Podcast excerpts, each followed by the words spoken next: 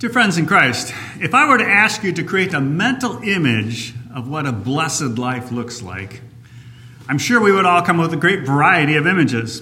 Everyone's list would be slightly or even significantly different. However, I'm sure that there would be a few things, that, several things that would occur on a regular basis. Things like good health, a loving spouse, respectful and industrious children, financial security, safety from danger. Perhaps they would stretch out into the community, such things as a, a thriving congregation, a strong nation, and of course, plenty of vacation time. We might be tempted to summarize them all by saying, you know, things that make me happy. But frankly, that would be a little too shallow, though happiness is always involved. Blessed is the defining term in our gospel reading. Nine times Jesus declares that certain groups of people are blessed. That Greek word did originally mean happy, but it was a particular kind of happiness. It was a poetic term that described the transcendent happiness of the gods, the happiness of a life beyond care, labor, and death.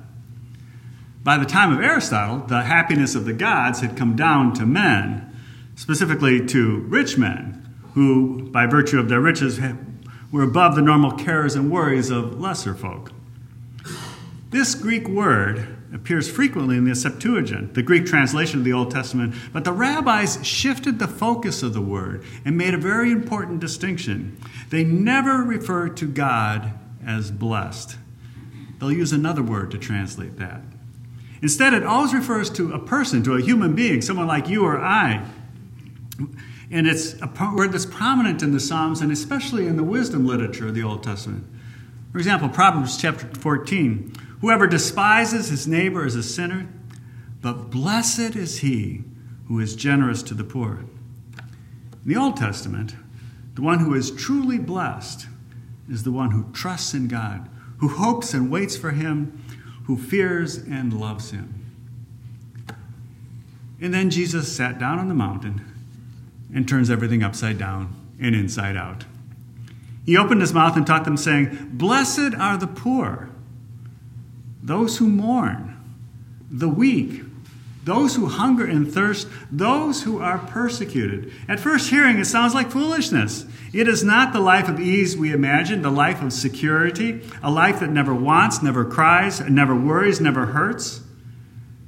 But that is to use the world's standards, which Paul warns us about in our epistle reading. Where is the one who is wise? Where is the scribe? Where is the debater of this age? Has not God made foolish the wisdom of the world?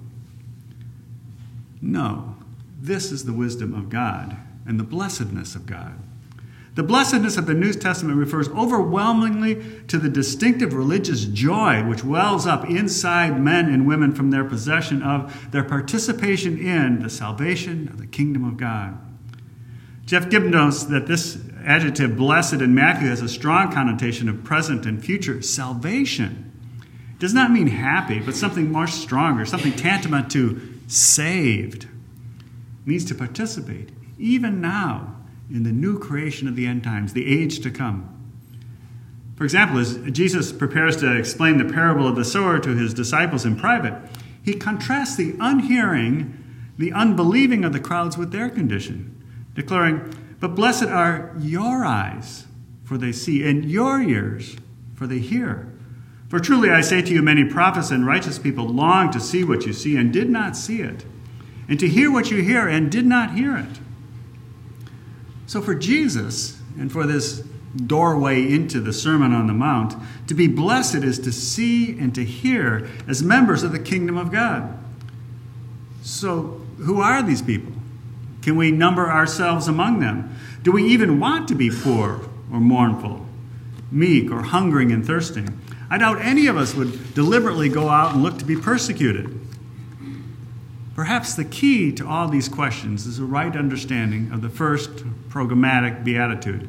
Specifically, to whom is it addressed?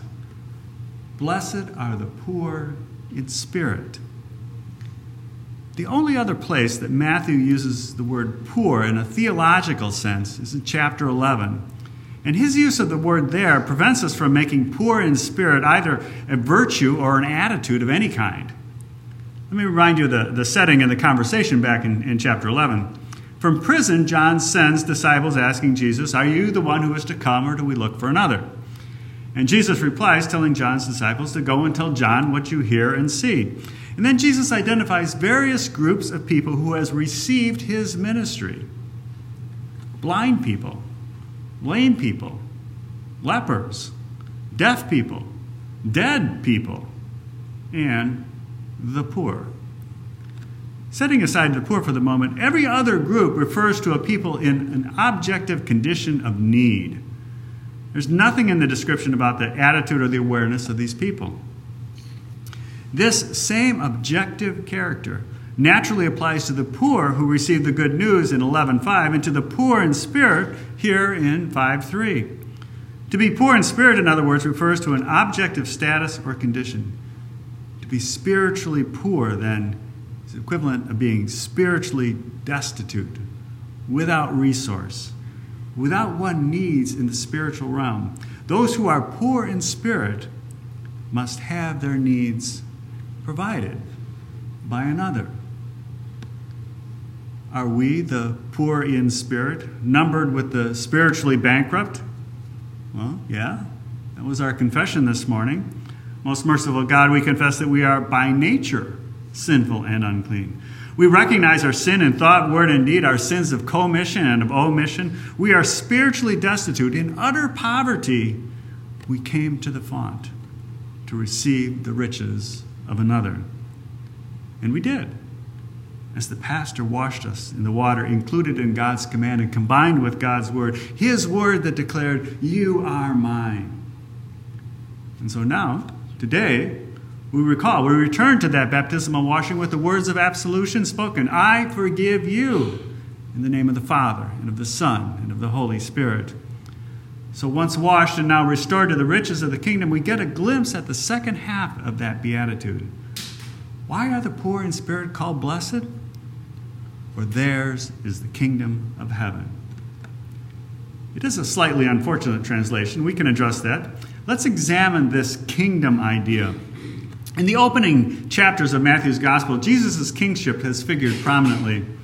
He began declaring that this is the book of the genealogy of Jesus Christ, the son of David, who he describes five verses later as David the king. So Jesus is an heir to the king. In chapter 2, the Magi come looking for the king by asking the wrong king, that is Herod, where the real king was born. And then in chapter 3, the Baptist proclaims in the wilderness, Repent, for the kingdom of God is at hand. And then further specifies the nature of this heavenly reign, saying, He's unworthy to carry the sandals of the one who sits on the throne. In chapter 4, the devil claims to be sitting on the throne, but he's willing to give up his seat to Jesus if he'll only worship him. All of this is prologue to Jesus' own proclamation Repent, for the kingdom of heaven is at hand. And from that time he went throughout all Galilee, proclaiming the gospel of the kingdom. If the reign of heaven or the kingdom of God stands near, then the God of heaven has come down to reign, to perform his kingly deeds. Thus, the reign of God is not primarily a place, rather, it is divine action that occurs where Jesus is, through his words and deeds. The poor in spirit are blessed because the reign of heaven is theirs. That is to say, the gracious, life giving work of Jesus is given to them. He is the another who fills all every spiritual need the needs of forgiveness, the rights of citizenship in the heavenly kingdom, peace with God. And now we, you and I, and all disciples of Jesus that live in the time after his resurrection and before his return in glory possess, receive the blessings of the reign of heaven as well. First and foremost, the forgiveness of sins won on the cross. We confess with Melanchthon from the Apology that the sacrificial death of Christ on the cross was sufficient for the sins of the entire world, and there was no need for additional sacrifices, as though Christ's sacrifice was not sufficient for our sin. Therefore, human beings are justified not on account of the, any other sacrifice except that one sacrifice of Christ when they believe that they have been redeemed by that sacrifice. blessed because we are forgiven. That singular perfect sacrifice atoned for the sin of the whole world in every age. But it became mine, it became yours when each of us individually were baptized into that death. As so, Paul so famously wrote in Romans 6 We were buried, therefore, with him by baptism into death, in order that just as Christ was raised from the dead by the glory of the Father, we too might walk in newness of life. Blessed because we have been baptized into Christ. In and through that baptism, we receive the presence and the power of the Holy Spirit for faith and obedience. Lutherans have always struggled to distinguish the power of the Spirit that justifies for faith and the power of the Spirit that sanctifies for obedience. The struggle of the redeemed flesh is always difficult and painful. Yet Pieper assures us that victory in this battle is assured to him who continues in the grace of God and God's word, and thus gives the Holy Spirit opportunity to work in him effectively with his divine power. Blessed because we have the power of the Spirit. And the blessings of the reign of heaven come to us again this morning in the true body and blood of Christ, in the bread and wine. For where the physical elements are, there also are the divine elements, as the words of promise say, This is my body, this is my blood.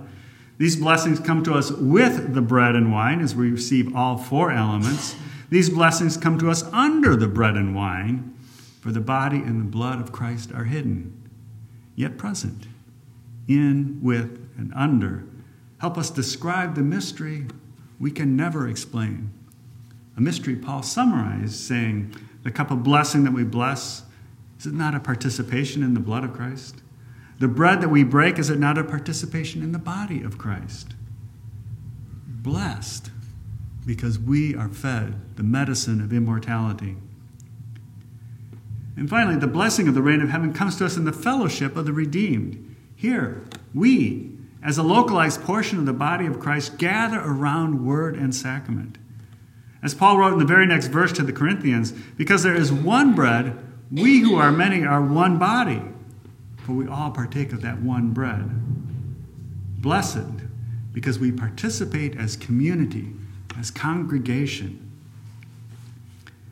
this first programmatic beatitude as Christ sat down and began to teach his disciples is complete and utter promise and grace. We are the poor in spirit, completely lacking in any spiritual resources, totally dependent on another, yet in our poverty, Jesus declares to us that ours is the reign of heaven. This is the gospel, the good news, offered without condition, without specification, without limit. And because of this, Jesus declares, You are blessed. Amen.